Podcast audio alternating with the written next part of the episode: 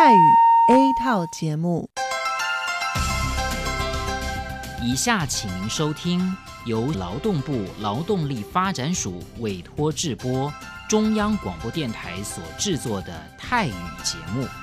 รายการต่อไปนี้ได้รับการมอบหมายให้จัดทำโดย กรมพัฒนากำลังแรงงาน กระทรวงแรงงาน ไต้หวันสาธารณรัฐจีน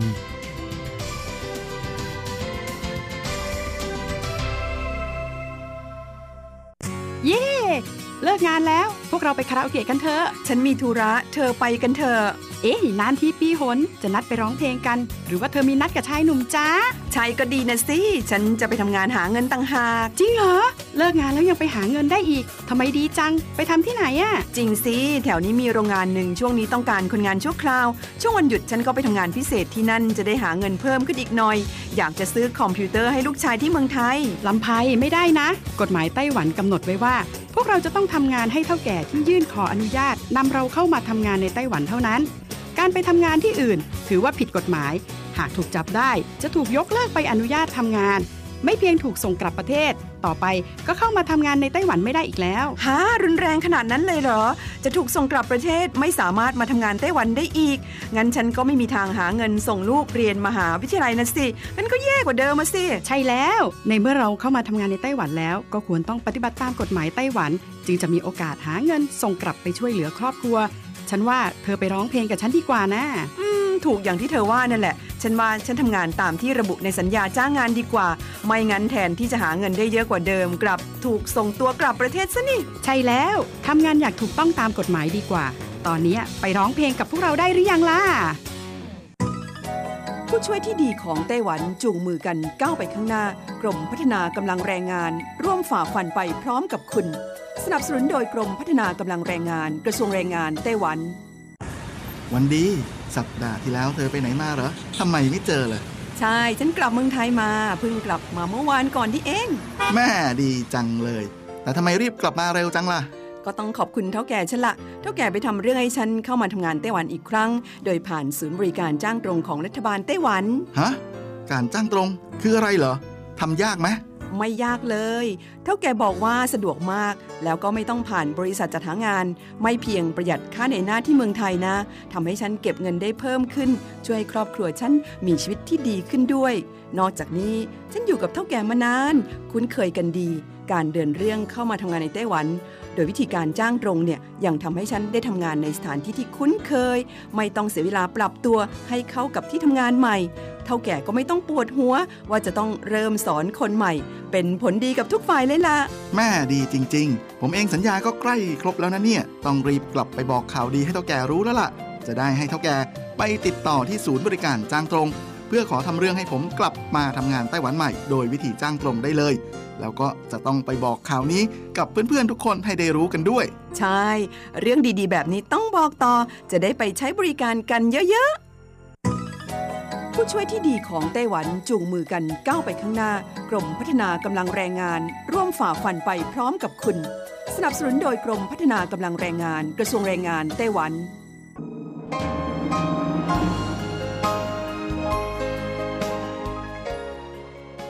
กลับมาฟังขณะนี้ท่านกำลังอยู่กับรายการภาคภาษาไทย Radio Taiwan International หรือ RTI ออกกระจายเสียงจากกรุงไทเปไต้หวันสาธารณรัฐจีน เป็นประจำทุกวันนะครับ นอกจากรับฟังทางเครื่องรับวิทยุได้แล้ว ยังสามารถรับฟังรายการผ่านระบบออนไลน์ได้ที่ thai.rti.org.tw หรือที่ RTI Fanpage นะครับ ขอเชิญติดตามรับฟังรายการของเราได้ ตั้งแต่บัดนี้เป็นต้นไป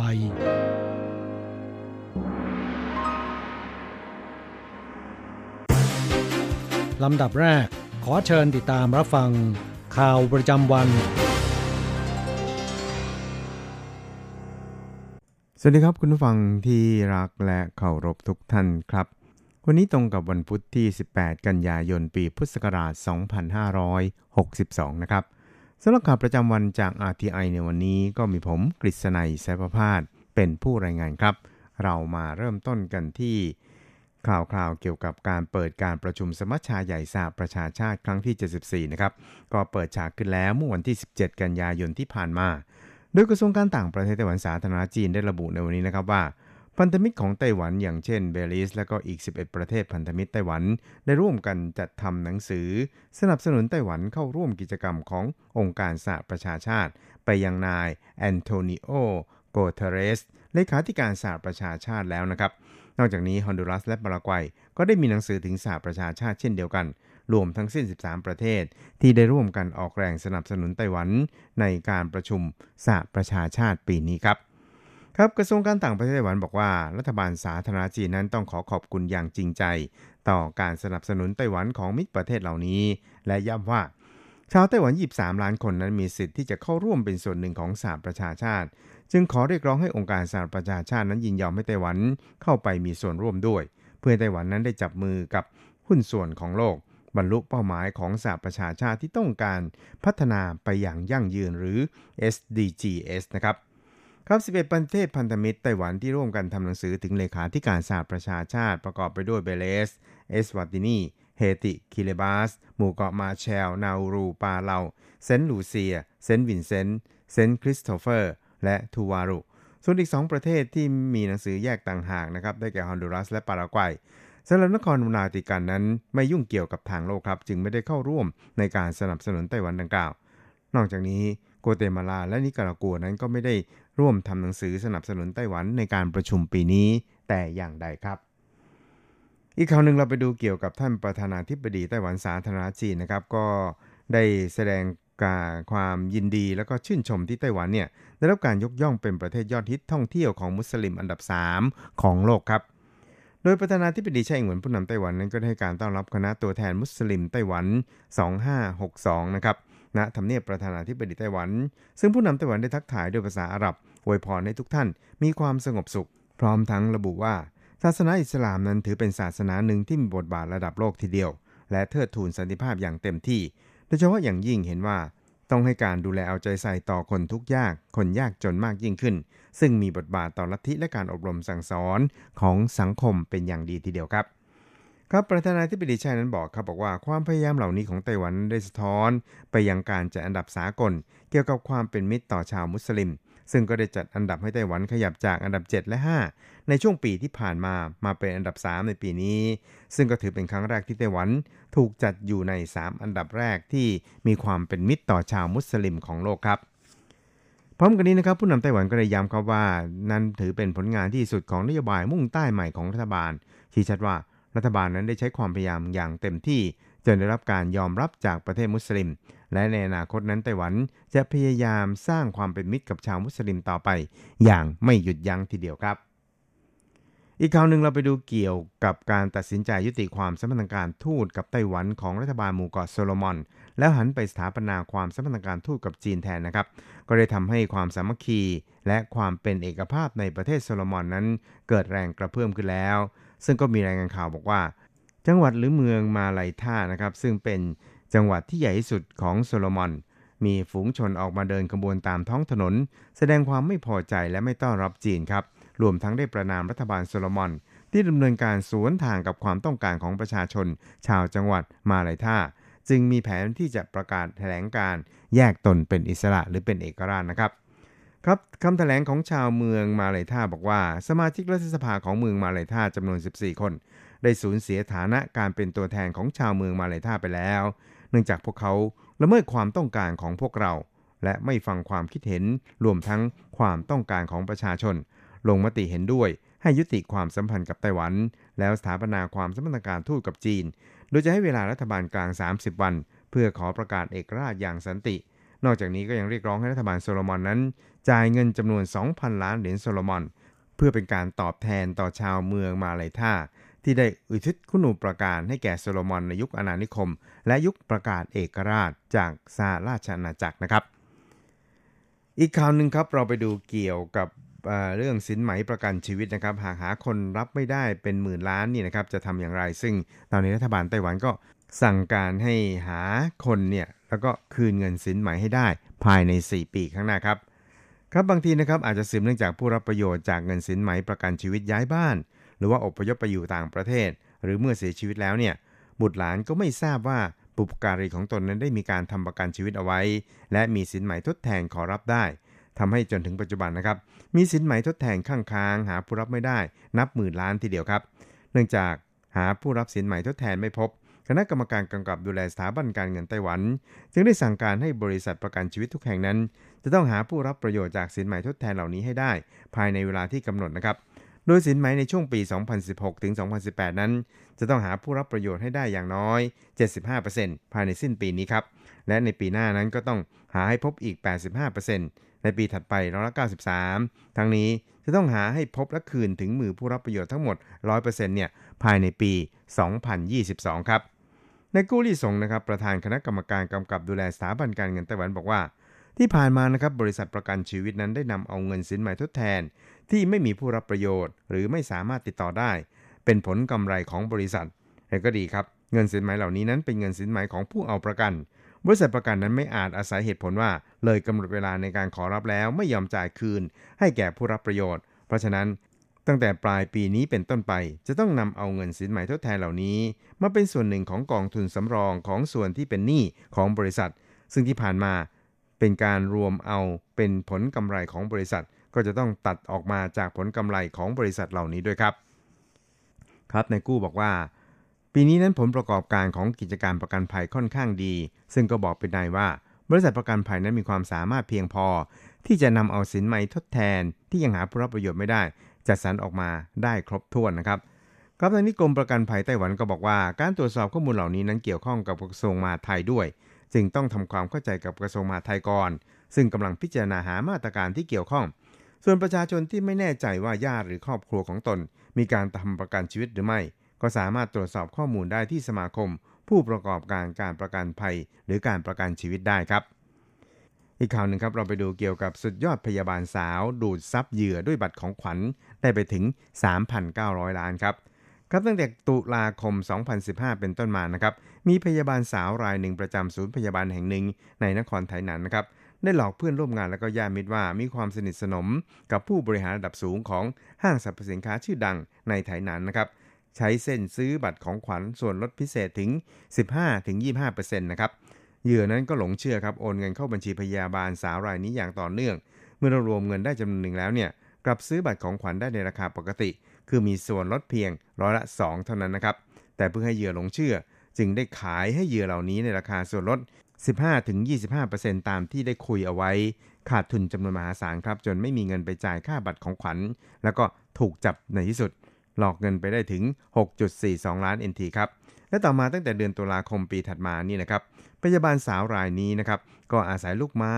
ดังกล่าวเนี่ย หลอกเงินผู้บริหารบริษัทที่อยู่ในตลาดหลักทรัพย์แห่งหนึ่ง ระดมทุนเพื่อนำไปลงทุนนะครับ แล้วก็เพื่อสร้างความเชื่อถือ ก็ได้ใช้ไลน์กรุ๊ปบริษัทลงทุนนะครับ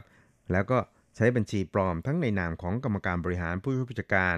ผู้จัดการเคาน์เตอร์ของห้างสรรพสินค้า แล้วแต่งเรื่องคุยกันเรื่องลงทุนซื้อขายบัตรของขวัญของห้างชื่อดังในไต้หวันทำให้ผู้บริหารรายดังกล่าวนะครับหลงเชื่อช่วยระดมทุนจากผู้ต้องการลงทุนเพราะเห็นว่ามีผลกำไรดี จนสามารถหลอกเงินได้ถึง 3,925 ล้าน NT ครับยังก็ดีครับในช่วงการสืบสวนสอบสวนนั้นอายการศาลท้องถิ่นไทยนั้น สามารถเรียกคืนเงินต้มตุนได้เนี่ยนะครับ กลับคืนมาถึง 3,842 ล้าน NT สรุปสำนวนฟ้องสั่งฟ้องในข้อหาหลอกลวงต้มตุน ส่วนผู้สมรู้ร่วมคิดอีก 7 คนนะครับก็ส่งฟ้องในข้อหาละเมิดกฎหมายธนาคาร และประกอบกิจการธนาคารอย่างผิดกฎหมายครับ สุดท้ายเราไปดูข่าวคราวเกี่ยวกับทางด้าน นกยางควายในไต้หวันกันบ้างครับ ภาพที่เห็นอยู่นี้นะครับก็เป็นฝูงนกยางควายจำนวนนับพันที่บินร่อนบนเวหาในจังหวัดยุนหลินของไต้หวัน โดยบินเลียบไปตามแม่น้ำชิงซุย สลับสับเปลี่ยนรูปร่างของฝูงบินตื่นตาตื่นใจสำหรับผู้พบเห็นเป็นอย่างยิ่ง จนอุทานกันว่า เหมือนมังกรกำลังร่ายรำอยู่บนเวหา คุณเลี้ยวกว้านเหวยนักถ่ายภาพโดรนนะครับก็ได้เล่าให้ฟังครับว่า มันบินเลียบไปตามหุบแม่น้ำ เป็นฝูงทีเดียว โดรนต้องรักษาระยะห่างกับฝูงนก ไม่งั้นอาจทำให้พวกมันตกใจได้ นกยางควายพบได้บ่อยในไต้หวันนะครับ ในช่วงการขยายพันธุ์ ขนบนหัวนั้นจะมีสีเหลืองส้ม และจะอพยพไปฟิลิปปินส์ในช่วงหลังตุจีนของทุกปี ครั้งนี้เป็นระลอกแรกของการอพยพในปีนี้ ซึ่งเริ่มต้นจากเดือนสิงหาคมถึงตุลาคมของทุกปี เพื่อหลบหนาว คุณเลี้ยวฉีชงนายกสมาคมพัฒนาชุมชนจางหูเล่าว่านกยางควายจะอพยพในช่วงเทศกาลไหว้พระจันทร์ กลายเป็นวิวทิวทัศน์ที่ตระการตาในกู่เคิงจางหูชุนของเรา ครับมีเวลาก็แวะไปชมกันได้นะครับ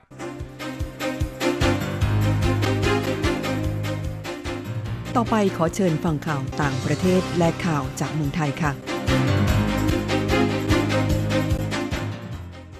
สวัสดีค่ะ คุณผู้ฟังที่เคารพ ช่วงของข่าวต่างประเทศและข่าวในเมืองไทยรายงานโดยดิฉันการจยากริชยาคมค่ะ ข่าวต่างประเทศสำหรับวันนี้นั้นเริ่มจากข่าว เม็กซิโกเจอ 29 ศพปริศนา ถูกทิ้งในถุงพลาสติกกว่าร้อยใบ ทางการเม็กซิโกเปิดเผยว่า พบศพจำนวน 19 ศพ ถูกบรรจุในถุงพลาสติกกว่าร้อยใบ ถูกฝังในสุสานลับแห่งหนึ่งในรัฐจาริสโก ทางภาคตะวันตกของเม็กซิโก เมื่อวันที่ 17 กันยายนที่ผ่านมา เจ้าหน้าที่สืบสวนนับศพสภาพสมบูรณ์ได้ 13 ศพ และศพสภาพไม่สมบูรณ์ 16 ศพ โดยเหยื่อสองคนเป็นผู้หญิง และอย่างน้อย4คนมีประวัติอาชญากรรม แต่ไม่ได้ระบุถึงความผิดของพวกเขา โดยจำนวนศพอาจเพิ่มขึ้นอีก เนื่องจากการสืบสวนกำลังคืบหน้า ทั้งนี้เหตุฆาตกรรมในเม็กซิโกพุ่งสูงสุดเป็นประวัติการในครึ่งปีแรกนี้ และอาจพุ่งเกินกว่า 29,111 กรณีที่บันทึกได้เมื่อปีที่แล้ว ในเม็กซิโกแก๊งอาชญากรรมมักลักพาตัวและสังหารฝ่ายตรงข้าม หลายคนถูกฝังในสุสานลับที่กระจายอยู่ทั่วประเทศนี้ ทางการไม่ได้ระบุว่าสุสานขนาดใหญ่นี้เกี่ยวข้องกับแก๊งอาชญากรรมหรือไม่ ถึงแม้ว่ารัฐจาริสโกจะเป็นถิ่นที่อยู่ของหลากหลายแก๊ง รวมถึงหนึ่งในแก๊งที่มีชื่อเสียงที่สุดของประเทศนี้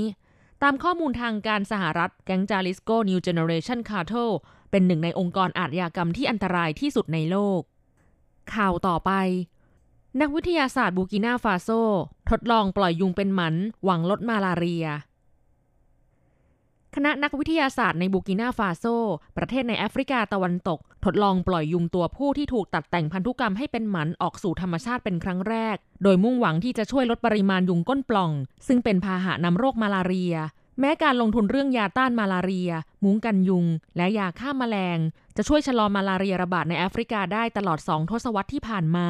แต่ทวีปแอฟริกายังมีผู้เสียชีวิตจากโรคนี้กว่า400,000 คน เมื่อปี 2560 องค์การอนามัยโลกแถลงว่า ความคืบหน้าในการปราบปรามโรคมาลาเรียหยุดชะงัก ด้านคณะนักวิจัยในบูร์กินาฟาโซ ซึ่งได้รับทุนสนับสนุนจากมูลนิธิบิลและเมลินดาเกตส์ระบุว่า เครื่องมือที่ใช้อยู่ในปัจจุบันนี้ถึงขีดจำกัดแล้ว พวกเขาจึงได้ทดลองฉีดเอนไซม์เข้าไปในตัวอ่อนยุงทำให้ยุงเป็นหมัน แล้วนำยุงตัวผู้ที่ผ่านการตัดแต่งพันธุกรรมนี้ประมาณ 5,000 ตัว ไปปล่อยในหมู่บ้านแห่งหนึ่งทางตะวันตกของบูกินาฟาโซเมื่อเดือนกรกฎาคมที่ผ่านมา วัตถุประสงค์ไม่ใช่เพื่อการกำจัดยุง แต่ต้องการลดปริมาณยุง เนื่องจากเอนไซม์นี้จะมีผลกับยุง 3 ชนิดเท่านั้น ขณะที่ทั้งโลกมียุงมากกว่า 3,500 ชนิด ทางกลุ่มยังกำลังวิจัยเอนไซม์ที่จะสกัดไม่ให้ยุงตัวผู้ ถ่ายทอดโครโมโซม X ที่เป็นโครโมโซมเพศหญิง เพื่อให้ลูกยุงเกิดใหม่มีแต่ตัวผู้ เพราะยุงที่กัดคนและแพร่เชื้อมาลาเรียมีแต่ยุงตัวเมียเท่านั้น หวังว่าวิธีนี้จะได้รับอนุญาตจากทางการในอีกไม่กี่ปีข้างหน้า เพื่อนำไปใช้อย่างแพร่หลายต่อไป ต่อไปขอเชิญคุณผู้ฟังรับฟังข่าวในเมืองไทยค่ะ กระทรวงเกษตรเฝ้าระวังโรคอหิวาแอฟริกาในสุกร ตามแนวชายแดนติดเมียนมาระดับสูงสุด นายประพัฒน์โพธสุทน รัฐมนตรีช่วยว่าการกระทรวงเกษตรและสหกรณ์แถลงว่า จากกรณีการระบาดของโรคอหิวาแอฟริกาในสุกรหรือ ASF ที่ประเทศเมียนมาใกล้ชายแดนไทย ทางกระทรวงจึงสั่งการให้กรมปศุสัตว์ ยกระดับการเฝ้าระวังเป็นระดับสูงสุด และยังได้ขอความร่วมมือจากผู้ว่าราชการจังหวัดเชียงราย เพิ่มการตั้งด่านกักกันสัตว์ให้มากขึ้นตลอดแนวชายแดนตลอด 24 ชั่วโมง รวมทั้งเพิ่มเจ้าหน้าที่ทุกจุด โดยกระทรวงเกษตรและสหกรณ์พร้อมสนับสนุนเครื่องมือในการตรวจโรคเฝ้าระวังอย่างเต็มที่ และกำชับให้เจ้าหน้าที่ผู้ปฏิบัติงานบริเวณชายแดน เคร่งครัดในการตรวจยึดผลิตภัณฑ์จากสัตว์ ที่นักท่องเที่ยวนำติดตัวเข้ามาโดยไม่ได้รับอนุญาต ประชาสัมพันธ์ให้นักท่องเที่ยวต่างชาติ รับทราบมาตรการการควบคุมป้องกันโรคของประเทศไทย อีกทั้งขอความร่วมมือให้เกษตรกรในการแจ้งเจ้าหน้าที่กรมปศุสัตว์ หากพบสุกรมีอาการป่วยตายผิดปกติ ด้านอธิบดีกรมปศุสัตว์ย้ำว่า ASF ไม่ใช่โรคติดต่อจากสัตว์สู่คน ดังนั้นผู้บริโภคไม่ต้องกังวล สามารถบริโภคเนื้อสุกรได้ตามปกติ ต่อไปเป็นอัตราแลกเปลี่ยนประจำวันพุธที่ 18 กันยายน พุทธศักราช 2562 อ้างอิงจากธนาคารกรุงเทพสาขาไทเป โอนเงิน 10,000 บาทใช้เงินเหรียญไต้หวัน 1360 เหรียญ แลกซื้อเงินสด 10,000 บาทใช้เงินเหรียญไต้หวัน 1720 เหรียญ1ดอลลาร์สหรัฐใช้เงินเหรียญไต้หวัน 31.23 เหรียญแลกซื้อค่ะ คุณผู้ฟังคะนั่นเป็นช่วงของข่าวจาก RTI รายงานโดยดิฉันการจยากริชยาคมค่ะ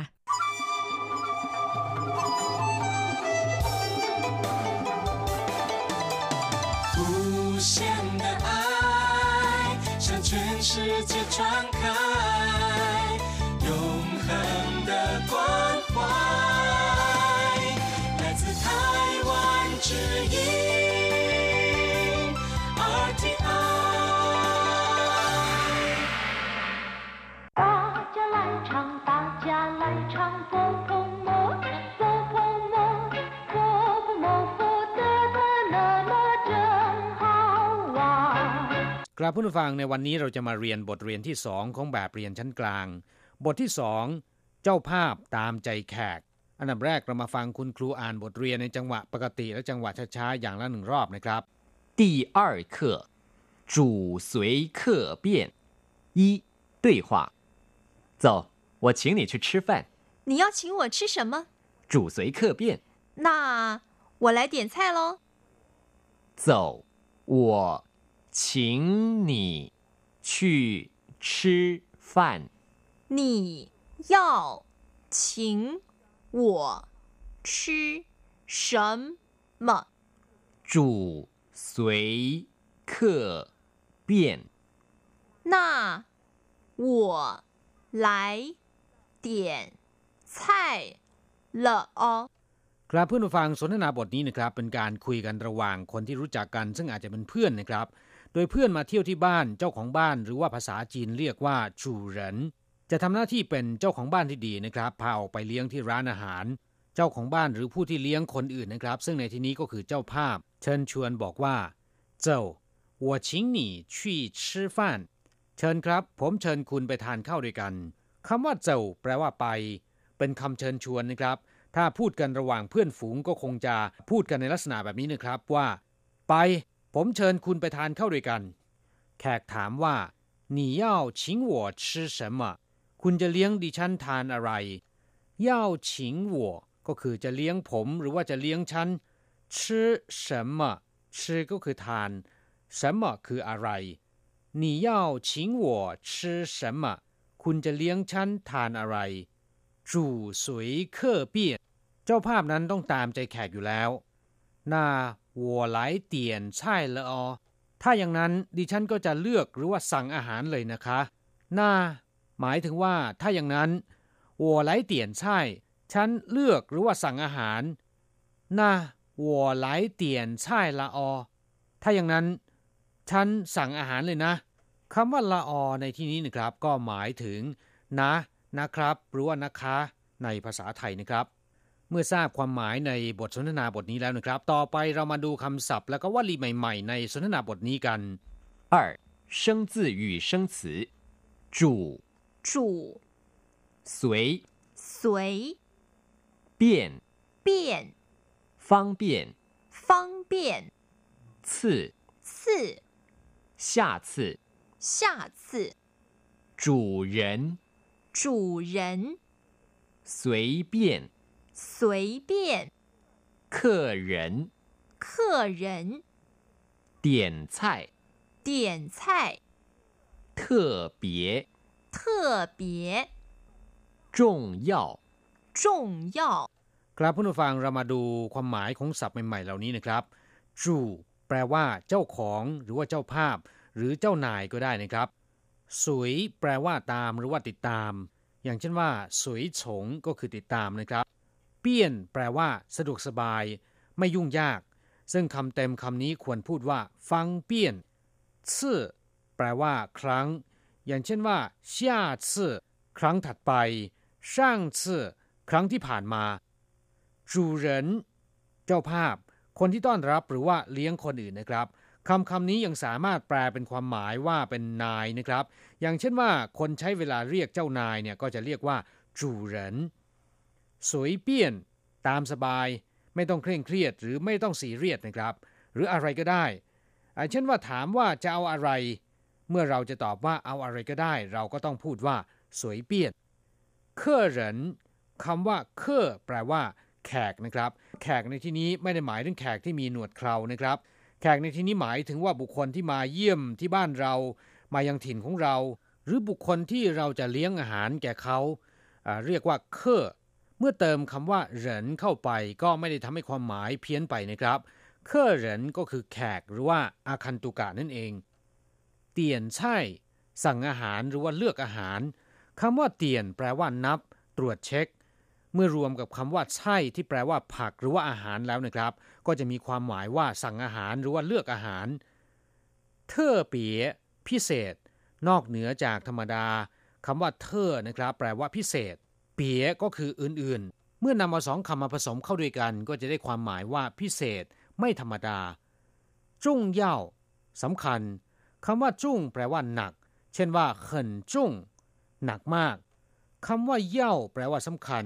อย่างเช่นว่าใจเย่าถีเย่าแปลว่าประเด็นหรือว่าหัวข้อสำคัญ เมื่อนำเอาคำว่า จุ้งกับเย่ามาผสมเข้าด้วยกันนะครับ ก็จะมีความหมายว่าสำคัญเขินจุ้งเย่า หมายถึงสิ่งที่สำคัญมากกราบผู้ฟังหลังจากที่ทราบความหมายในคำศัพท์บทเรียนบทนี้ผ่านไปแล้วนะครับ ทีนี้เราก็จะมาฝึกหัดพูดตามคุณครูนะครับ 三练习，你点的菜都很特别，谢谢，我是随便点的。点的菜大家都喜欢最重要。下次你请我吃饭，我来点菜。可以， 你点的菜都很特别，谢谢，我是随便点的。点的菜大家都喜欢最重要。下次你请我吃饭，我来点菜。可以，三练习สามฝึกหัดพูด你点的菜都很特别อาหารที่คุณสั่งพิเศษมาก谢谢我是随便点的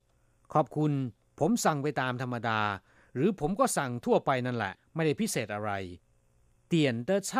大家都喜欢最重要ทุกคนชอบอาหารที่สั่งเป็นเรื่องที่สำคัญมาก下次你请我吃饭我来点菜คราวหน้าหรือครั้งต่อไป คุณเลี้ยงข้าว ดิฉันจะขอเป็นฝ่ายสั่งอาหาร可以ได้ครับ คำว่าเคยนอกจากแปลว่าได้แล้วนะครับ ก็ยังมีความหมายในทำนองที่ว่าอนุญาตด้วย ครับเพื่อนผู้ฟังบทเรียนบทนี้ก็คงจะทำให้ท่านที่ต้องการจะเลี้ยงข้าวเพื่อนคนจีนสักมื้อหนึ่งนะครับ แต่ว่าพูดไม่เป็นสามารถที่จะสื่อความหมายได้รู้เรื่องมากขึ้น ต่อไปเราจะมาฟังคุณครูอ่านบทเรียน ขอให้ทุกคนอ่านตามด้วย 第二课主随客便一对话，走，我请你去吃饭。你要请我吃什么？ 主随客便，那我来点菜喽。走，我请你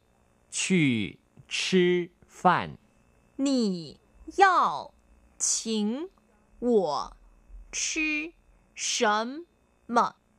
主随客便，那我来点菜了哦。走我请你去吃饭เชิญครับ ผมเชิญคุณไปทานข้าวด้วยกัน你要请我吃什么คุณจะเลี้ยงดิฉันทานอะไร主随客便เจ้าภาพตามใจแขก那我来点菜了哦ถ้าอย่างนั้นดิฉันสั่งอาหารเลยนะคะ กลับผู้ฟังหลังจากเรียนผ่านไปแล้ว ขอให้ท่านท่องจำบทเรียนบทนี้ให้ขึ้นใจ แล้วก็นำไปหัดพูดบ่อยๆนะครับ เราจะกลับมาพบกันใหม่ในบทเรียนถัดไป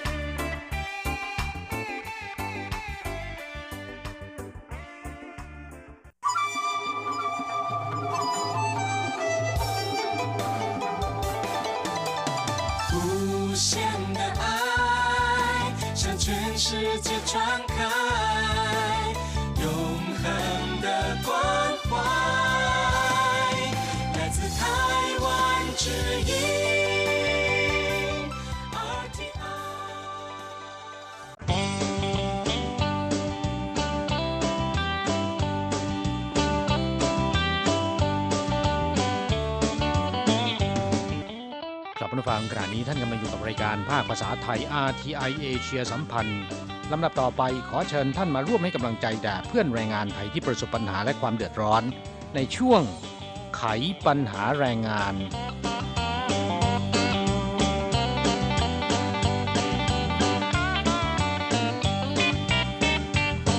ครับช่วงไขปัญหาแรงงานในวันนี้นะครับ เราจะมาคุยกันถึงเรื่องของการลักลอบตัดไม้ทำลายป่านะฮะค่ะซึ่งก็เป็นพฤติกรรมที่ฝ่าฝืนกฎหมาย มีโทษปรับรุนแรงนะครับ คิดว่าเพื่อนฟังของเราหลายท่าน ซึ่งตอนแรกก็รวมถึงดิฉันด้วยที่ได้รับแผ่นพับประชาสัมพันธ์เกี่ยวกับกฎหมายป่าไม้มาเนี่ยก็งงอยู่ว่าเอ๊ะแรงงานต่างชาติกับเรื่องของกฎหมายป่าไม้นี่มันไปเกี่ยวพันกันได้ยังไง ครับถ้าเป็นแรงงานถูกต้องตามกฎหมายอยู่ในสัญญาเนี่ยคิดว่าคงไม่เกี่ยวข้องกันนะครับ แต่สำหรับคนงานต่างชาติที่หลบหนีในจ้างออกไปแล้ว เพื่อความอยู่รอดนะครับ หลายคนได้ไปรับจ้างแบกท่อนซุงตัดไม้ทำลายป่า ซึ่งก็เป็นพฤติกรรมที่ผิดกฎหมาย จำได้ว่าช่วง 10 กว่าปีที่แล้วนะครับ ในสมัยนั้นคนงานไทยที่หลบหนีในจ้างยังมีจำนวนสูงนะฮะค่ะคนงานไทยผิดกฎหมายเหล่านี้ หางานทำโดยปกติทั่วไปไม่ค่อยได้ เพราะฉะนั้นจึงหลบเข้าไปในป่านะครับ ไปทำงานอยู่ในป่านะฮะอ่านอกจากไปทำงานด้านการเกษตร อยู่บนยอดเขาอยู่บนดอยแล้วนะครับ มีจำนวนหนึ่งที่หลบเข้าไปในป่าไปรับจ้าง ตัดไม้ทำลายป่าให้กับแก๊งมอดไม้นะฮะค่ะหรือแบกท่อนซุงลงจากยอดเขามาสู่พื้นราบ ซึ่งก็จะได้รับค่าจ้างวันละพันสองพันนะฮะการรับจ้างทำงานในลักษณะเช่นนี้อันตรายและมีความเสี่ยงสูงนะครับ นอกจากนั้นยังฝ่าฝืนกฎหมาย ไม่ว่าจะเป็นกฎหมายการจ้างงาน และกฎหมายป่าไม้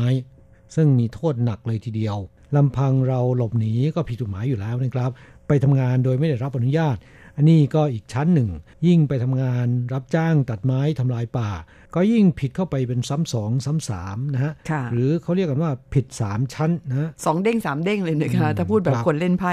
ทางคณะกรรมการการเกษตร แล้วก็กระทรวงแรงงานของไต้หวันเนี่ยจึงอยากให้ช่วยประชาสัมพันธ์ ให้เพื่อนแรงงานต่างชาติโดยเฉพาะคนที่เป็นแรงงานผิดกฎหมายได้ทราบว่าการรับจ้างตัดไม้หรือขนไม้จากบนเขาลงมาสู่พื้นราบเนี่ยอ่าไม่ว่าคุณจะรู้หรือไม่รู้ก็ตาม นั่น คุณทำผิดกฎหมายแล้ว ครับปัจจุบันคนงานไทยที่รับจ้างตัดไม้ทำลายป่า หรือแบกท่อนซุงจากยอดเขาสู่พื้นราบเนี่ยแทบไม่มีแล้วนะฮะเนื่องจากคนงานไทยที่หลบหนีลดน้อยลงนะครับอ่าในปัจจุบันเนี่ยมีเพียงแค่700กว่าคนจากคนงานต่างชาติหลบหนีที่ยังอ่าไม่ถูกตรวจพบเกือบจะ 50,000 คนนะฮะค่ะดูจากตัวเลขนี้ก็รู้เลยว่าปัจจุบันคนงานไทยอ่า แทบไม่หลบหนีกันแล้วนะฮะค่ะแต่ก็มีแรงงานชาติอื่นที่เข้ามาแทนที่นั่นก็คือเวียดนามนะครับ ซึ่งมีอัตราส่วนการหลบหนียังค่อนข้างสูง แล้วก็หลบหนีออกไปแล้วนะครับอ่าการหางานทำไม่ง่ายอย่างที่คิด เพราะฉะนั้นจึงมีส่วนหนึ่ง หันไปรับจ้างตัดไม้ทำลายป่าแทนที่คนงานไทยอ่า ซึ่งคนงานเวียดนามเหล่านี้นะครับ ถูกจับกันค่อนข้างเยอะนะฮะค่ะและคนงานเวียดนามเนี่ยรู้สึกว่าหัวเซ็งลีนะครับทำไปทำมาระยะหนึ่งเนี่ยก็มองเห็นช่องทางทำมาหากิน บางคนตั้งตนเป็นเท่าแก่นะครับ จ้างเพื่อนร่วมชาติที่หลบหนีในจ้างแล้วก็หางานทำไม่ได้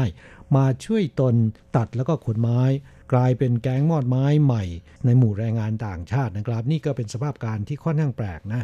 แสดงว่ากำไรดีใช่ไหมครับ เนื่องจากโทษของการตัดไม้ทำลายป่าในไต้หวันนั้น ค่อนข้างหนักทีเดียวนะครับปรับก็หนักด้วยครับสาเหตุที่แก๊งมอดไม้ ปราบอย่างไรก็ไม่หมดสิ้นไปเสียที สืบเนื่องมาจากว่าได้กำไรดีนะครับ ต้นไม้ที่ลักลอบตัดนั้น ส่วนใหญ่ก็เป็นไม้ห่วงห้ามนะฮะค่ะเป็นไม้ที่มีราคาแพงนะครับอย่างเช่นว่าไม้สนฮิโนกิ แล้วก็ไม้กระบูนพวกนี้เป็นต้นนะครับค่ะลักษณะภูมิประเทศของไต้หวัน ส่วนใหญ่เป็นป่าเขา แล้วก็มียอดเขาที่ค่อนข้างสูง ดังนั้นต้นไม้ราคาแพงเหล่านี้นะครับจึงขึ้นดีนะฮะอ่าสมัยก่อนตอนที่ญี่ปุ่นปกครองไต้หวัน ถึงกับมีการสร้างรางรถไฟ เพื่อจะขนไม้ราคาแพงเหล่านี้ลงมาจากยอดเขาสู่พื้นราบนะ เพราะฉะนั้นในปัจจุบันในไต้หวันอยอดเขาหลายแห่งนะครับ จึงมีรถไฟเล็กอยู่หลายแห่งด้วยกันค่ะ อย่างเช่นที่บนภูเขาอาลิซานที่เรารู้จักกันดีนะคะว่าเป็นรถไฟอาลิซานที่มีนักท่องเที่ยวไปเที่ยวกันเยอะ แต่ในอดีตนั้นคุณทราบไหมเขาไม่ได้ให้คนนั่งเที่ยวกัน ชมทิวทัศน์ แต่เอาไว้ขนไม้จากบนยอดเขาลงไปสู่พื้นราบเพื่อส่งกลับไปที่ญี่ปุ่นนะคะไม้เหล่านี้เนี่ยส่วนใหญ่ก็จะเป็นไม้ฮิโนกินะครับ ซึ่งเป็นไม้ตระกูลสน มีชื่อเรียกอีกอย่างว่าไม้ไซเพรสนะครับ ซึ่งก็จะขึ้นอยู่บนยอดเขาสูงที่มีอากาศเย็น จุดเด่นของไม้ฮิโนกิเนี่ยนะครับก็คือมีกลิ่นหอม หรือบางคนเรียกว่าไม้หอมนะครับ เป็นไม้ที่ดูดกลิ่นอับได้ดี สามารถป้องกันแมลงต่างๆ ได้ดี ไม่ว่าจะเป็นมดปลวก แล้วก็เชื้อราเป็นต้นนะครับ นอกจากนี้ยังมีประโยชน์ต่อสุขภาพ เพราะว่าไม้ฮิโนกินั้นมีสาร essential oil หรือว่าน้ำมันหอมระเหยนะครับ นิยมนำไปทำสบู่น้ำหอม เพื่อเป็นประโยชน์ต่อระบบทางเดินหายใจเป็นต้น ด้วยคุณสมบัติดีๆอย่างที่กล่าวมานะครับ จึงเป็นไม้ที่ได้รับความนิยมอย่างมากโดยเฉพาะที่ญี่ปุ่น ทุกวันนี้ต้นฮิโนกิเหลือน้อยแล้วก็มีราคาแพงนะครับ ในไต้หวันจึงจัดให้เป็นไม้ห่วงห้าม ห้ามตัดห้ามซื้อขาย แต่ก็ยังปรากฏข่าวลักลอบตัดแล้วก็ลำเลียงเป็นประจำนะครับ ที่ผ่านมาแก๊งลักลอบตัดไม้ฮิโนกิ หรือว่าแก๊งมอดไม้ในไต้หวัน นิยมว่าจ้าง หรือว่าร่วมมือกับแรงงานต่างชาติผิดกฎหมาย แต่ว่าในปัจจุบันแรงงานต่างชาติบางส่วน ผันตัวเองมาเป็นแก๊งมอดไม้เสียเองนะครับ ค่ะ เป็นเท่าแก่เองว่างั้นเถอะนะคะครับ แต่สำหรับในไต้หวันแล้ว พฤติกรรมเช่นนี้นั้นเป็นพฤติกรรมที่ผิดกฎหมาย เขามีโทษค่อนข้างรุนแรงทีเดียวนะคะ ครับ โทษปรับนั้น 20 เท่าของมูลค่าไม้ที่ลักลอบตัดนะฮะค่ะสมมุติว่าลักลอบตัดไม้ราคา 1 0 0 0 0แสนเหรียญ ปรับ 20 เท่า ก็คือ 2 ล้านเหรียญค่ะ ก็ไม่น้อยเลยทีเดียวนะคะ นอกจากนี้ยังมีโทษจำคุกด้วยสูงสุดจำคุก 10 ปี 6 เดือนนะคะครับก็เป็นโทษที่ค่อนข้างหนักทีเดียว เพราะฉะนั้นเพื่อนฝั่งของเราที่เป็นแรงงานไทย แม้ว่าเดี๋ยวนี้ก็อย่างที่เรียนไปว่าไม่ค่อยมีคนไทยไปทำงานประเภทนี้กันแล้วนะคะ แต่ก็ขอให้รับทราบไว้เป็นความรู้ประดับตัวเผื่อว่าบางคนหรือว่ามีใครก็ตามนะคะ มาชักชวนเราไปทำอย่าไปเป็นอันขาดนะคะครับนอกจากนี้แล้วเพื่อที่จะสกัดกั้นแก๊งมอดไม้เหล่านี้ ทางการไต้หวันยังสนับสนุนให้มีการแจ้งเบาะแส ผู้ที่แจ้งเบาะแสแล้วก็นำไปสู่การจับกลุ่มได้เนี่ยก็จะมีเงินรางวัลให้ด้วยนะคะสูงสุด 3 ล้านเหรียญไต้หวันนะครับค่ะ ก็ไม่น้อยเลยทีเดียวนะคะ เพราะฉะนั้นก็ขอให้ร่วมด้วยช่วยกันถ้าหากคุณมีเบาะแสพวกนี้นะคะ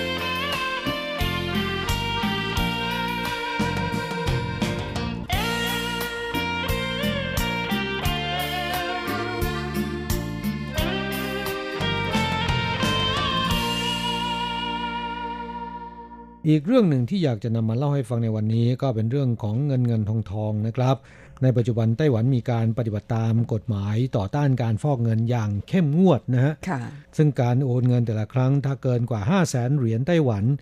จะต้องมีการแจงที่มาที่ไปวัตถุประสงค์อ่าผู้รับข้อมูลพวกนี้ต้องชัดเจนนะครับค่ะถ้าไม่แจ้งข้อมูลเหล่านี้ แทบจะไม่สามารถโอนได้เลย พูดถึงตอนนี้เนี่ยเพื่อนผู้ฟังแรงงานไทย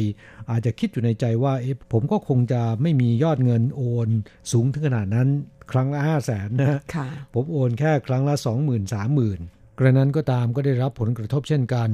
ถ้าเป็นการโอนเงินเข้าบัญชีของตัวเองเนี่ยอ่าเป็นค่าจ้างรายเดือนนะครับ นั่นคงไม่มีปัญหาเท่าไหร่นะแต่สำหรับคนงานต่างชาติที่ทำงานครบสัญญาเดินทางกลับประเทศไปแล้ว และได้มอบอำนาจให้บริษัทจ้างงานหรือนายจ้าง ช่วยดำเนินการติดตามเงินคืนภาษีจากสรรพากร เมื่อได้รับแล้วเนี่ยโอนคืนให้ตนตามบัญชีที่ให้ไว้ ซึ่งในอดีตนั้นไม่มีปัญหานะครับ แต่ว่าในปัจจุบันการโอนเงินในลักษณะเช่นนี้มีข้อจำกัดมากมายนะ บริษัทจ้างงานจะต้องแจงหลักฐานมากมาย เนื่องจากว่าไม่ใช่เป็นเงินที่โอนเข้าไปในบัญชีของตนนะครับค่ะแล้วก็ถ้าบริษัทจ้างงานไม่ได้เปิดบัญชีไว้ในธนาคารที่ไปทำการโอนเงิน ก็จะไม่สามารถดำเนินการได้นะฮะคือธนาคารเขาจะไม่รับโอนนะคะถ้าหากว่าคุณไม่ได้เปิดบัญชีไว้กับธนาคารนั้นนะคะก็เลยทำให้ในปัจจุบันคนงานต่างชาติจำนวนหนึ่งนะครับ เริ่มได้รับผลกระทบจากมาตรการป้องกันการฟอกเงินนี้ คือบริษัทจ้างงานหรือในายจ้าง โอนเงินคืนภาษีให้ไม่ได้นะฮะค่ะอ่าไม่ใช่ว่าสัมภากรไม่ได้คืนเงินภาษีลงมานะครับ และไม่ใช่ว่านายจ้างหรือบริษัทจ้างงานไม่ช่วยดำเนินการ เขาอยากจะช่วยอยากจะทำตามที่ได้รับมอบหมาย แต่ไม่สามารถทำได้นะแล้วทำไงคะมีวิธีแก้ปัญหาไหมตอนนี้ก็ยังไม่มีวิธีแก้ปัญหาเรื่องนี้ ดังนั้นในปัจจุบันนะครับอ่าเท่าที่ทราบเนี่ยในหมู่คนงานต่างชาติ คนที่ทำงานครบสัญญา และจะเดินทางกลับประเทศไม่กลับเข้าสู่ไต้หวันแล้วนะครับ บางคนอาจจะเป็นเพราะว่าครบสัญญา 12 ปีแล้วนะฮะค่ะบางคนเนื่องจากมีธุระหลังจากครบสัญญาเดินทางกลับประเทศไปแล้วเนี่ยจะไม่เดินทางเข้าสู่ไต้หวันอีก เงินภาษีที่จะได้รับคืนจากสรรพากร สมมติว่าคำนวณคร่าวๆมีประมาณ 20,000 เหรียญล่ามบางคนเสนอทางออก จ่ายเงินให้กับคนงานประมาณครึ่งหนึ่งของเงินภาษีที่จะได้รับคืน สมมติว่าจะได้รับคืนประมาณ 20,000 เหรียญเขาก็ซื้อขาดเลยจ่ายเงินให้กับคนงาน 10,000 เหรียญถึงเวลาที่ภาษีลงมาไม่ว่าจะเท่าไหร่ ก็จะกลายเป็นของล่ามคนนี้ไปค่ะ ถือเป็นการซื้อขายอย่างหนึ่งนะคะอืมครับอ่าซึ่งในความเป็นจริงแล้วจะว่าล่ามเขาผิดก็ไม่ถูกนะคะอาจจะมีคนงานบางคนที่เขาอยากจะได้เงิน ปัจจุบันทันด่วน ไม่อยากจะรอ แล้วก็อาจจะทราบมาว่ามีปัญหาเรื่องของการโอนเงินเพลอๆอาจจะไม่ได้รับ หรือว่ารอไปถึงตอนไหนก็ไม่รู้ เพราะฉะนั้นรับเงินสดตอนนี้ดีกว่า แล้วทิ้งให้ล่ามคอยรับเงินภาษีตอนที่มันลงมาจริงๆนะคะซึ่งในส่วนของล่ามนั้นโอ้โหนี่ก็ได้กำไรเยอะเลยนะคะเนี่ยครับแต่ก็มีความเสี่ยงพอสมควรนะครับยังไงคะอ่าเพราะว่าไม่ทราบว่าเงินที่จะลงมานั้น จะได้รับคืนเท่ากับจำนวนที่คำนวณออกมาหรือไม่แหมนะก็ต้องไปศึกษาเรื่องของภาษีให้ดีๆนะคะว่าครับวิธีการคืนเงินภาษีสำหรับคนงานต่างชาตินั้นเป็นยังไง แล้วก็อาจจะคืนมาในอัตราเท่าไหร่นะคะครับล่ามจะต้องลงทุนก่อนจ่ายเงินให้กับคนงานเพื่อซื้อเงินภาษีนี้ ซึ่งก็เป็นเงินจำนวนไม่น้อยนะครับถ้าหากว่ามีหลายคนนะอืฮะมแต่มันก็เป็นวิธีการลงทุนอย่างหนึ่งสำหรับคนงานต่างชาติแล้วหลายคนก็พึงพอใจกับวิธีการนี้อ่า คนงานเหล่านี้เนี่ยก็คงจะคิดในทำนองว่ากำขี้ดีกว่ากำตดนะแหมครับคุณก็ แต่ดิฉันเสียดายนะคะว่า จริงๆแล้วเงินที่เป็นภาษีที่ได้รับคืนจากสรรพากรนั้น เป็นหยาดเหงื่อแรงกายของคุณนะคะแล้วคุณควรจะได้รับกลับไปเต็มเม็ดเต็มหน่วย แต่มันเกิดว่ามีปัญหาในเรื่องของการโอนเงินขึ้นมาทำให้คนงานหลายคนเนี่ย กลัวว่าจะมีปัญหาภายหลังใช้วิธีการขายเขาเรียกว่าขายตัดขาดหรือยังไงคะหรือว่าอะตกเขียวหรือไงคะพูดผิดหรือเปล่าไม่ทราบเหมือนกัน ครับขายภาษีนะฮะค่ะ ก็เป็นอีกเรื่องหนึ่งที่ดิฉันเพิ่งเคยได้ยินเป็นครั้งแรกนะคะครับเรื่องนี้ก็มีมานานพอสมควรแล้วนะครับยิ่งช่วงนี้น่าจะมีคนขายมากขึ้น เพราะสภาพการที่กล่าวมาข้างต้นนะครับแหมนี่ก็เป็นปัญหาหนึ่งที่กำลังเกิดขึ้นในปัจจุบันนำมาเล่าให้ฟังกันอ่า คิดว่าคนงานไทยหลายคนอาจจะประสบปัญหานี้นะครับ ก็ขอให้ทราบไว้ด้วยว่า เงินภาษีที่จะได้รับคืนจากสรรพากรอ่าหลังจากที่เราทำงานครบสัญญาเดินทางกลับไปแล้วนะครับถ้าหากว่ายังไม่ได้รับเนี่ยอาจจะมีปัญหาอยู่บ้างนะครับ ก็แจ้งไปที่สำนักงานแรงงานไทยได้นะฮะค่ะทางสำนักงานแรงงานไทยก็จะพยายามติดตามเงินคืนภาษีก้อนนี้ ส่งให้กับคุณ หากว่ามีปัญหาก็จะชี้แจงให้คุณทราบว่า ปัญหาติดขัดที่ไหนนะครับค่ะ พูดถึงเรื่องเงินคืนภาษีแล้ววันนี้ก็มีจดหมายของผู้ฟังท่านหนึ่งอสอบถามเข้ามานะคะเรื่องของเงินคืนภาษี คุณเมสันเอี่ยมศรีแฟนประจำในรายการนะคะส่งเป็นอีเมลเข้าสู่รายการมาค่ะบอกว่า สวัสดีครับอาจารย์และคุณอัญชัน และเพื่อนผู้ฟังที่รักทุกท่าน ช่วงเดือนสิงหาคม เป็นเดือนที่แรงงานต่างชาติน่าชื่นตาบานกัน เพราะเป็นเดือนเริ่มต้นที่จะได้รับคืนภาษีกัน แต่เมลของผมฉบับนี้มาด้วยข้อสงสัยครับ คือการคืนภาษีถ้าตัวตนผู้ที่ได้รับภาษีคืน ยังอยู่ในไต้หวันก็ไม่มีปัญหา จะมีปัญหาบ้างก็แค่เข้าช้าบ้าง อาจจะไม่เข้าพร้อมกับเพื่อนๆบางคน ตั้งแต่ต้นเดือนสิงหาคมแต่บางคนอาจจะล่าช้าไปสองสาเดือน เรื่องที่ผมสงสัยก็คือปกติคนที่กลับบ้านไปแล้วหมายถึงว่าครบสัญญาเนี่ยนะคะ ภาษีจะส่งเข้าบัญชีที่บ้าน แต่ที่ผมเพิ่งเจอครั้งนี้คือ ล่ามโทรติดต่อไปที่คนงาน ซึ่งกลับเมืองไทยไปแล้วบอกว่าเงินภาษีเข้าไปในบัญชีที่มี ATM ของที่นี่ ดังนั้นคนที่กลับบ้านไปแล้ว ต้องส่งบัตร ATM กลับมาให้เพื่อนที่อยู่ที่นี่ กดเงินภาษีออกมาให้ แล้วช่วยโอนกลับไปให้ที่บ้าน ในกรณีแบบนี้ถ้าคนงานคนนั้นติดต่อไม่ได้ เขาจะไม่มีทางรู้เลยว่าเงินเข้าบัญชีที่ไต้หวัน หรือบางคนกลับไปแล้วไปเดินเรื่องขอคืนภาษีไว้กับจัดหางานจังหวัด หรือหน่วยงานที่เกี่ยวข้อง และเมื่อเงินภาษีเข้าบัญชีที่ไต้หวันแล้ว คนงานจะได้รับเงินภาษีคืนอย่างไรครับครับที่คุณเมสันบอกว่าในอดีตนั้นมีการโอนเงินเข้าบัญชีธนาคารในประเทศไทย ของคนงานไทยคนนั้นนะครับค่ะจริง ๆ แล้วตั้งแต่อดีตจนถึงปัจจุบันสรรพากรไต้หวันนะครับ จะไม่โอนเงินเข้าบัญชีต่างประเทศของคนงานนะฮะรูปแบบการคืนเงินภาษีของสรรพากรจะมีอยู่ 2 แบบด้วยกัน 1 คือคืนด้วยเช็ค บริษัทจ้างงานที่ได้รับมอบหมายจากคนงานเจ้าของเงินคืนภาษี ให้เป็นผู้ดำเนินการ เมื่อได้รับเช็คมาแล้ว จะเอาเช็คไปขึ้นเงินที่ธนาคาร จากนั้นค่อยโอนเงินเข้าบัญชีในประเทศไทย อีกรูปแบบหนึ่ง จะคืนเงินเข้าบัญชีในธนาคารในไต้หวัน ตามที่คนงานระบุขณะที่ยื่นแบบแสดงรายการเสียภาษี หลังจากนั้นบริษัทจ้างงานที่ได้รับมอบอำนาจ ก็จะเบิกเงินจากในบัญชีธนาคารในไต้หวัน แล้วก็โอนเงินเข้าบัญชีในประเทศไทยให้กับคนงานนะฮะค่ะแต่ว่าในปัจจุบันมีการปฏิบัติตามกฎหมายการฟอกเงินอย่างเข้มงวด บริษัทจ้างงานจะเบิกเงินจากบัญชีของคนอื่น ทำไม่ได้นะฮะแม้ว่าจะมีหลักฐานหรือเอกสารของคนงานคนนั้นมอบหมายไว้ให้แล้วก็ตามนะคะครับมีอยู่วิธีเดียวคือต้องส่งบัตร ATM แล้วก็ไปกดเอาตามตู้ ATM หลังจากได้เงินแล้วเนี่ยค่อยโอนกลับไปให้คนงานนะฮะ ค่ะ หวังว่าคุณเมสันวันนี้คงรับฟังอยู่นะคะ ก็คงได้คำตอบแล้วนะคะอ่าซึ่งในความเป็นจริงแล้ว สมกรเขาไม่ได้โอนเงิน ไปเข้าบัญชีที่เมืองไทยให้คุณนะคะล่ามหรือบริษัทให้งานเป็นคนช่วยโอน แต่ตอนนี้เนื่องจากว่ามีปัญหาในเรื่องของการควบคุมอ่าหรือว่าป้องกันการฟอกเงินเขาเลยมีการคุมเข้มนะคะจึงจำเป็นต้องใช้วิธีให้ส่งบัตร ATM กลับมา แล้วก็เบิกให้แทนนะคะครับเรื่องนี้ก็แนะนำว่าสามารถติดต่อไปยังสำนักงานแรงงานไทยได้นะครับค่ะอ่าเพื่อขอให้ท่านช่วยจัดการปัญหาเหล่านี้นะฮะแหม่เวลาเขาเคร่งครัดเรื่องของกฎหมายต่าง ๆ นี่มันกลายเป็นว่าทุกอย่างต้องเป็นไปตามระเบียบเป๊ะๆๆนะคะจะอารุ่มอร่วยกันไม่ได้เลย ก็เลยกลายเป็นปัญหาที่ทำให้เพื่อนคนงานไทยของเราบางคนได้รับความเดือดร้อนไปด้วยนะคะครับช่วงนี้เรามาฟังเพลงเกี่ยวกับการเสียภาษีนะครับ เสียภาษีมีแต่ได้เป็นเพลงโฆษณาของอา สรรพากรประเทศไทยนะครับ ก็ขอแจ้งให้เพื่อนฟังทราบด้วยด้วยว่า เราไม่ได้รับค่าโฆษณานะฮะเห็นว่าเป็นเพลงที่น่าฟังและมีความหมายดีนะครับ เสียภาษีมีแต่ได้ได้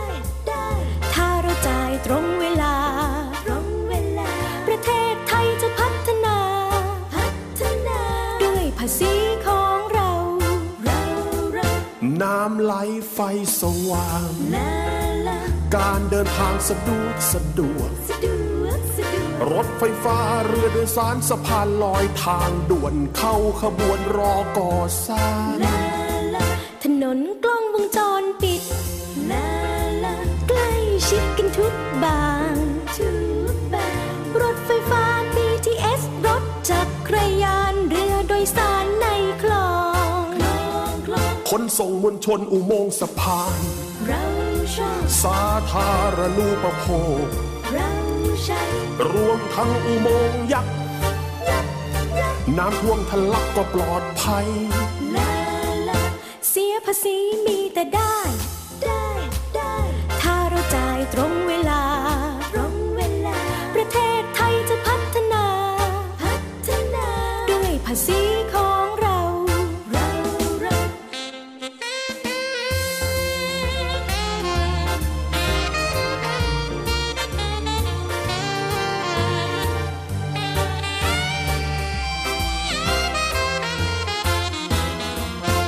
วนสาธารณะนะจะขยงขยะอันตรายอันตราย จะเอาเงินจัดการที่ไหน ถ้าไม่ใช่ภาษีเราเราเรากรุงเทพเมืองหลวงคนไทย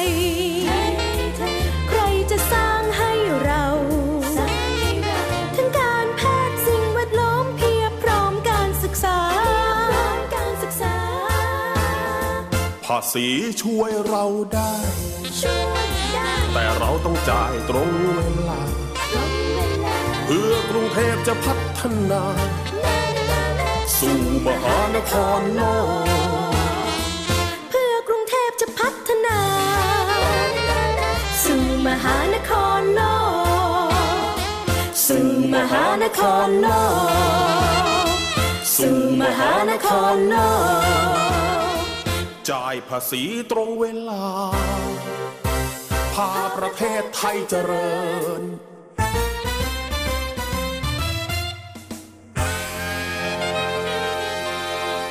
ครับการเสียภาษีเป็นหน้าที่ของพลเมืองที่ดีนะครับอ่ารัฐบาลจะนำเงินภาษีที่ได้เนี่ยไปพัฒนาประเทศชาตินะฮะค่ะพูดถึงเรื่องเงินเงินทองทองแล้วเนี่ยเราจะมาคุยกันถึงค่าเงินบาท ซึ่งช่วงนี้ก็ยังแข็งค่าต่อเนื่องนะฮะ ค่ะผู้นฟังที่เป็นแรงงานไทย คิดว่าน่าจะเป็นผู้ที่ได้รับผลกระทบมากที่สุดนะคะ คนที่โอนเงินกลับบ้านเป็นประจำเนี่ยก็จะเห็นว่าค่าเงินบาทของไทยนั้นมันแข็งค่าขึ้นอย่างต่อเนื่องนะคะ โอนเงินกลับไปในอัตราเท่าเดิมเนี่ยคุณจะได้เงินบาทน้อยลงเรื่อยๆเนื่องจากว่าในช่วงรอบปีที่ผ่านมาณสิ้นเดือนสิงหาคมเนี่ยนะคะ ปรากฏว่าเงินบาทของไทยนั้นแข็งค่าขึ้นมากถึง 8%สูงที่สุดในบรรดาสกุลเงินทั้งหลายทั่วโลก เพราะฉะนั้นในช่วงนี้เนี่ย รที่โอนเงินกลับบ้านเนี่ยจะรู้สึกว่าได้เงินน้อยเป็นพิเศษ อย่างนี้ฉันเพิ่งกลับเมืองไทยไปเมื่อช่วงสิ้นเดือนสิงหาคมพอดี ไปดูอัตราแลกเปลี่ยน โอ้โหแทบเป็นลม เงินบาทของไทย เงินเหรียญไต้หวันหนึ่งเหรียญแลกเงินไทยได้เท่าไหร่คุณทราบไหมคะ เท่าไหร่ฮะ0.7บาทโอ้โห จากสมัยก่อนที่เราเคยอ่าได้1เหรียญไต้หวันแลกได้ประมาณ 1.1 บาท หรือถึง 1.2 บาท ช่วงที่ค่าเงินดีๆ ตอนนี้มันเหลือแค่1เหรียญแลกได้ 0.7 บาท นี่มันอะไรกัน นี่หมายถึงนำเงินเหรียญไต้หวันไปแลกที่เมืองไทยนะ ค่ะ ซึ่งจะเสียเปรียบกว่าเล็กน้อยนะคะยามที่ค่าเงินบาทแข็งเช่นนี้ เราควรจะรับมือกันอย่างไรดี เป็นไปไม่ได้ที่ค่าเงินบาทจะแข็งค่าอย่างนี้ตลอดไปนะครับ ค่ะอ่านะช่วงนี้น่าจะเป็นช่วงที่แข็งมากที่สุดแล้วนะฮะ ค่ะ ช่วงระหว่างนี้เราควรจะรับมืออย่างไรดีกับสถานการณ์เช่นนี้ เรามาฟังคำให้สัมภาษณ์ของคุณรังสรรค์อีกรอบหนึ่งนะครับ ที่แนะนำวิธีการรับมือสำหรับคนงานไทย เกี่ยวกับสถานการณ์อ่าค่าเงินบาทไทยที่แข็งค่าในลักษณะเช่นนี้นะครับค่ะเรามาฟังคำให้สัมภาษณ์ของคุณรังสรรค์อนันต์นะคะอดีตผู้อำนวยการสำนักงานแรงงานไทยไทเป ปัจจุบันท่านเป็นที่ปรึกษากิตติมศักดิ์ของสมาคมการจัดหางานไทยไปทำงานต่างประเทศค่ะ คือในปัจจุบันเนี่ยค่าเงินบาทของไทย แข็งค่าขึ้นเรื่อยๆนะครับ มีคำแนะนำแก่คนงานไทย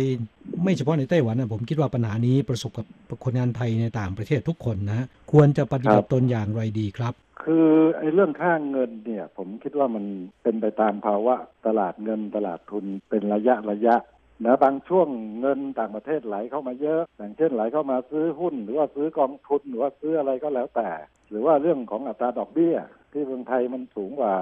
ประเทศอื่นๆนะมันก็จะทำให้เงินทุนเนี่ยมันไหลเข้ามาพอเงินทุนไหลเข้าเนี่ย มันก็จะทำให้ค่าเงินบาทมันแข็ง แต่ถ้าหากว่าพอถึงจุดหนึ่งเนี่ย มันไม่มีทางที่ว่าเงินมันจะไหลเข้าอยู่ตลอด พอถึงจุดหนึ่งปั๊บเนี่ยพอเขามีกำไร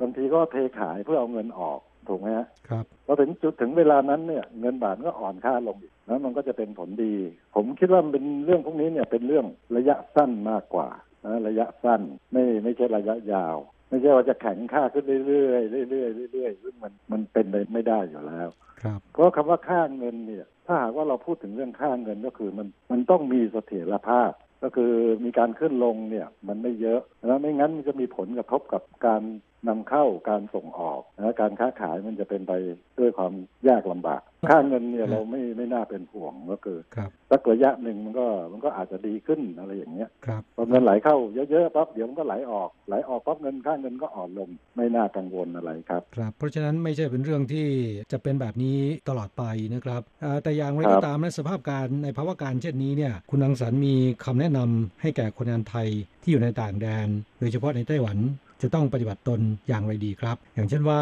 ถ้าในช่วงที่ค่าเงินบาททุนไทยแข็งค่าขึ้นเนี่ยเราอาจจะไม่ต้องโอนเงินทั้งหมดกลับไปที่ประเทศไทยใช่ไหมครับโอนใช่เท่าที่ใช่จำเป็นนะฮะคือทุกวันนี้เนี่ยพี่น้องแรงงานไทยที่อยู่ไต้หวันก็คือ ทุกคนก็มีบัญชีของตัวเองอยู่แล้วใช่ไหมฮะเพราะฉะนั้นพอเวลาค่าเงินบาทแข็งเราก็อาจจะโอนโอนกลับบ้านเท่าที่จำเป็นที่เหลือก็เก็บไว้ที่นั่นพอถึงจุดหนึ่งที่ค่าเงินมันดู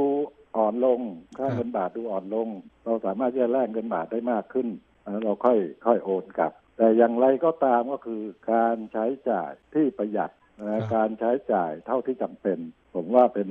เรื่องสำคัญที่สุดไอ้ค่าเงินบาทเนี่ย ถึงมันแข็งค่าขึ้นเนี่ย มันมันแลกแล้วมันก็ไม่ต่างกันมากเท่าไหร่ครับแต่การใช้จ่ายที่ฟุ่มเฟือยเนี่ย มันเยอะกว่าเยอะอันนั้นจะหนักกว่า ไม่ต้องมากลองคิดดูถ้าเราดื่มเบียร์วันละกระป๋อง ครับสูบบุหรี่ซื้อบุหรี่วันละซอง แค่นี้เนี่ยเราก็ไม่รู้เท่าไหร่แล้วเดือนหนึ่งใช่ ถูกไหมฮะถูกต้องครับ ถ้าเราทุกวันทุกวันทุกวันสามปีก็เป็นแสนแล้วเชื่อป่ะครับเนี่ยก็คือสิ่งไอ้ที่ไม่จำเป็นเนี่ยก็คือเราเราอย่าไปใช้ ต้องคิดในใจอะว่าเราต้องเก็บเงินให้ได้อะพูดง่ายครับครับถ้าเราเก็บเงินไม่ได้ พอเราอายุมากขึ้นมากขึ้นมากขึ้นนั้นเราก็ไอ้กำลังวังชาของเราก็น้อยลงน้อยลง นะโอกาสที่เราจะหาเงินมันก็จะไม่มีอีกครับนั้นเราก็จะลำบากใช่ไหมฮะครับก็ขอขอบคุณคุณรังสรรค์นะครับ ที่ให้ข้อคิดเตือนใจ แล้วก็เล่าถึงสภาพการแนวโน้มของแรงงานไทยที่เดินทางไปทำงานในต่างประเทศครับรวมถึงที่เดินทางมาทำงานที่ไต้หวันนะครับ ช่วงท้ายเนี่ยคุณรังสรรค์จะให้กำลังใจคนงานไทยที่ทำงานอยู่ในไต้หวันอะไรอีกไหมครับ จะมีอะไรเสริมไหม ก็ผมก็อยากให้ทุกคนเนี่ยมีกำลังใจในการทำงานนะผมก็อยากเห็นทุกคนเนี่ยประประสบความสำเร็จ อยากเห็นทุกคนที่บ้านนะมีความเป็นอยู่ที่ดีขึ้นนะไอ้นี่ก็คือสิ่งที่ผมอยากจะฝากพวกเราก็คือ ขอให้พวกเรามีความมุ่งมั่นนะถึงลำบากแค่ไหนก็คือเราจะถอยหลังไม่ได้ครับต้องเดินหน้าอย่างเดียวนะถ้าหากว่าเราเดินถอยหลังก็คือเรามันจะมันจะล้มเลยอะพูดง่ายๆนะโอกาสโอกาสเราจะไม่มี เมื่อเรามีโอกาสไปทำงานที่ไต้หวันแล้วเนี่ยก็คือ ก็ขอให้ตั้งใจ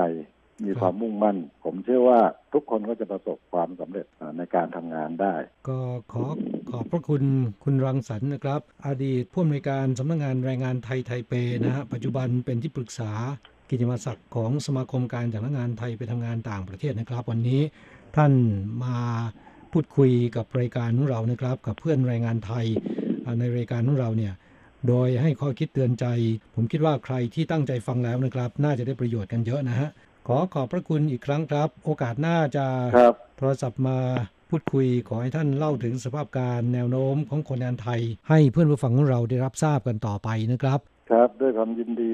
อย่างยิ่งเลยครับ ขอขอบพระคุณเป็นอย่างยิ่งครับ สวัสดีครับครับครับ สวัสดีครับสสวัวัสสดีดีคครัรับบคุณผู้ฟังคะเวลาในรายการของเราเหลืออีกนิดหน่อยนะคะ ช่วงท้ายนี้เราลากันด้วยเสียงเพลงค่ะ เรามาฟังเพลงจากการขับร้องของก๊อตจักรพันธ์นะครับ รอวันของเรา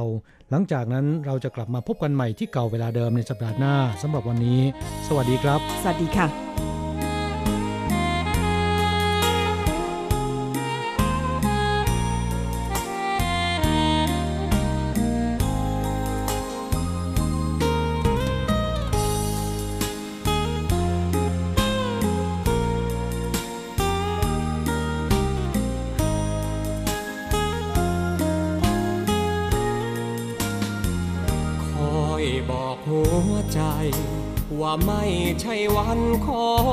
เราก้มรับความเศร้า สู้กับความเหงาไปก่อน เมื่องานเสียหลัก ความรักก็โดนตัดร้อน ความแพ้เที่ยวมาบั่นทอน ขอวอนหัวใจอย่าท้อทุกอย่างต้องรอ เจ็บก็หลบมุมซ่อมใจ สู้เขาไม่ได้ ก็อย่าไปโทษใครก่อนโชคไม่ยืนทาง เส้นทางเต็มด้วยดงตอ วันนี้แรงเราไม่พอ ต้องรอไปก่อนใจเอ่ยเจ็บให้คุ้นเคย แต่ขออย่าเอ่ยคำยอมำเพื่อฝึกซ้อม ให้ใจพร้อมสู้คำเย้ยอาจเสียน้ำตา แต่อย่าเสียกำลังใจเลย สิ่งหวังยังไม่ลงเอ่ยท่องคำว่าสู้เอาไว้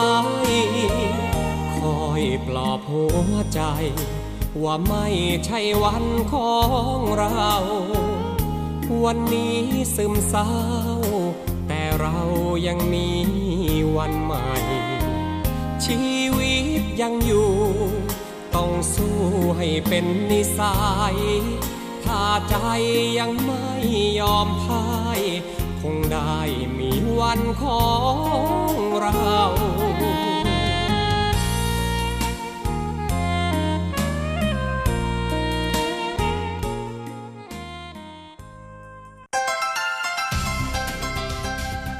以上节目是由劳动部劳动力发展署委托制播，中央广播电台制作的泰语节目。 ที่ท่านรับฟังจบลงไปแล้วนั้นเป็นรายการที่ได้รับมอบหมายให้จัดทำโดย กรมพัฒนากำลังแรงงาน กระทรวงแรงงาน ไต้หวันสาธารณรัฐจีน